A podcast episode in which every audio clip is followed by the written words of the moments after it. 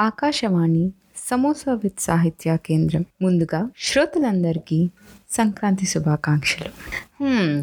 ఇంత స్లోగా మాట్లాడడం అంటే కష్టం కానీ అప్పుడెప్పుడో దీపావళికి వినిపించి మళ్ళీ సంక్రాంతికి శుభాకాంక్షలు అంటుంది ఏంటా అనే డౌట్ మీకు రావచ్చు.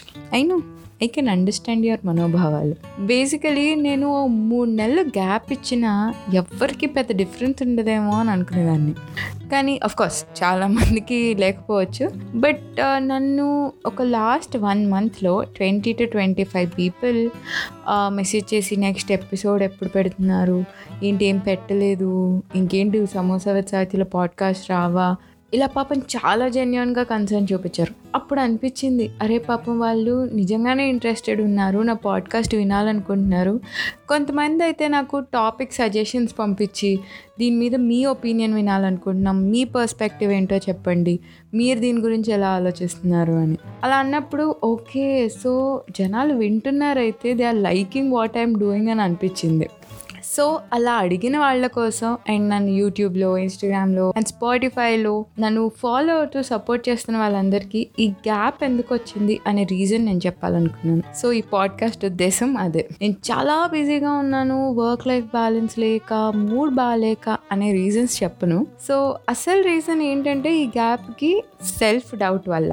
ఈ సెల్ఫ్ డౌట్ ఎక్కువైపోవడం వల్ల మనసులోకి బ్రెయిన్లోకి చాలా ఐడియాస్ వచ్చి అరే దీని గురించి మాట్లాడాలి దాని గురించి మాట్లాడాలి అని అనుకున్నా కూడా ఏది చేయలేకపోయాను. నేను రెగ్యులర్గా క్యారీ చేసే నా నోట్స్లో కానీ అట్లా బుల్లెట్ పాయింట్స్తో ఐడియాస్తో నింపేశాను. కానీ రికార్డ్ చేయడానికి మాత్రం నన్ను నేనే వెనక్కి లాగేసుకున్నాను అసలు ఈ సెల్ఫ్ డౌట్ దేనికి అంటే అసలు నా పాడ్కాస్ట్ నా ఆనందం కోసం చేస్తున్నానా? లేక నిజంగానే జనాలకు ఉపయోగపడుతుందా? లేదా నేను చెప్పే ఇరవై లైన్లో జనాలు ఓ రెండు సార్లన్నా నవ్వుతున్నారా లేదా? ఎంటర్టైన్ అవుతున్నారా లేదా అనే థాట్ ఎక్కువైపోయింది నాకు. అందుకని ఏ ఐడియా వచ్చినా అరే ఇది ఆల్రెడీ చాలామంది మాట్లాడేసి ఉంటారు లేక ఇంకెవరో మాట్లాడేసిన తర్వాత మళ్ళీ నేను ఎందుకు మాట్లాడడం? అసలు నా థాట్ ప్రాసెస్ అందరికీ మ్యాచ్ అవ్వాలని లేదు కదా. సో వాళ్ళకి నచ్చుతుందో లేదో ఎక్సెట్రా ఎక్సెట్రా డౌట్స్తో వచ్చిన ఐడియాస్ అన్నీ అలానే కప్పెట్టేశా ఈ డౌట్స్తో నాతో నేను డిస్కషన్స్లో ఉన్నప్పుడు నేను అనుకోకుండా స్పాటిఫైలో ఒక పాడ్కాస్ట్ విన్నాను. అక్కడ యాంకర్ అండ్ గెస్ట్ ఇద్దరు ఇలాంటి సిమిలర్ కాన్సెప్ట్ గురించే మాట్లాడుతున్నారు. అదేంటి అంటే ఒక ఇండివిజువల్ తన కేపబిలిటీస్ని స్కిల్స్ అండ్ టాలెంట్ మీద నమ్మకం లేకపోవడంతో అండ్ ప్రతిసారి డౌట్ పడుతూ ఉండే ఫినామినా గురించి. దీనికి ఒక ఫ్యాన్సీ పేరు కూడా ఉందంట.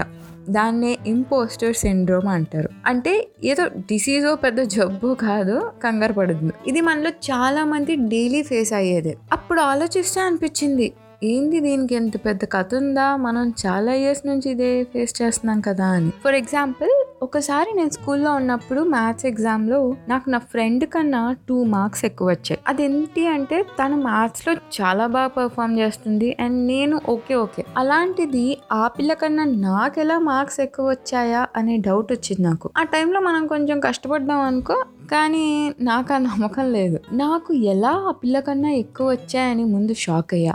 తర్వాత పేపర్ రెండు సార్లు కౌంట్ చేసుకున్నా. లాస్ట్కి లైట్ తీసుకున్నా. బట్ హ్యాపీగా అయితే ఫీల్ అవ్వలేదు. అలానే ఇప్పుడు కూడా ఏదైనా ఆర్టికల్ రాసి ఎడిటర్కి ఇవ్వగానే ఫస్ట్ టైంకే ఓకే అయిపోతే నేను రాసిన ఆర్టికలే మళ్ళీ వెళ్ళి చదువుతా. ఏంటి ఈ ఆర్టికల్ అయినా ఓకే అయిపోయింది అనే ఫీలింగ్ వస్తుంది నాకు. ఇలా లిస్ట్ రాసి చెప్పుకుంటూ పోతే మీరు వినడం మానేసే ప్రమాదం ఉంది కాబట్టి ఇక్కడే ఆపేద్దాం. సో బేసికలీ ఇది కామన్. అంటే ఇది కెరియర్కే కాదు మన రిలేషన్షిప్స్లో ఫ్రెండ్షిప్స్లో కూడా ఫేస్ అవుతామంట. అంటే ఒక మంచి అమ్మాయి తన లైఫ్లోకి వచ్చినప్పుడు ఒక అబ్బాయి అరే ఇంత మంచి అమ్మాయి నేను డిజర్వ్ చేయనేమోరా అసలు అలాంటి అమ్మాయి నా లైఫ్లోకి ఎలా వచ్చింది? అని ఒక ఫీలింగ్. లేదా ఫ్రెండ్స్తో బాగా ఎంజాయ్ చేస్తున్నప్పుడు ఆల్ ఆఫ్ ఎ సడన్ ఇప్పుడంతా బాగానే ఉంది కానీ వీళ్ళు నన్ను సడన్గా వదిలేసి వెళ్ళిపోతే ఏంటి నా పరిస్థితి? లేదా నా గురించి పూర్తిగా తెలిస్తే నన్ను వదిలేస్తారేమో? నాకు ఫ్రెండ్సే ఉండరేమో? అని భయపడ్డాం. లేదా ఏదైనా పని చేసినప్పుడు పర్ఫెక్ట్గా ఉండాలి అని అనుకోవడం.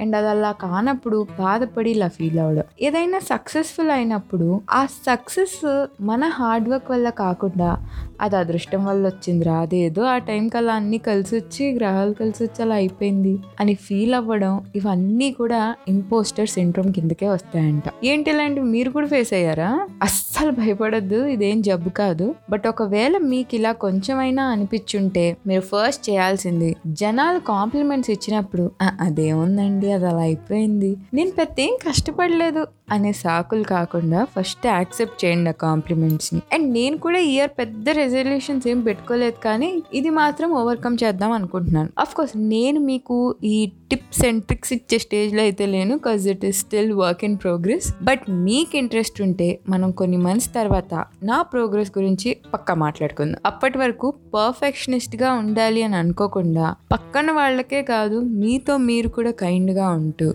భక్తితో కూడిన భయం వల్ల వచ్చిన గౌరవం కావచ్చు అనే స్టేజ్లో కాకుండా లేదా అక్కడే ఆగిపోకుండా కొత్త ఆపర్చునిటీస్కి ఎక్స్పీరియన్సెస్కి ఫ్రెండ్షిప్స్కి ఎస్ చెప్పండి.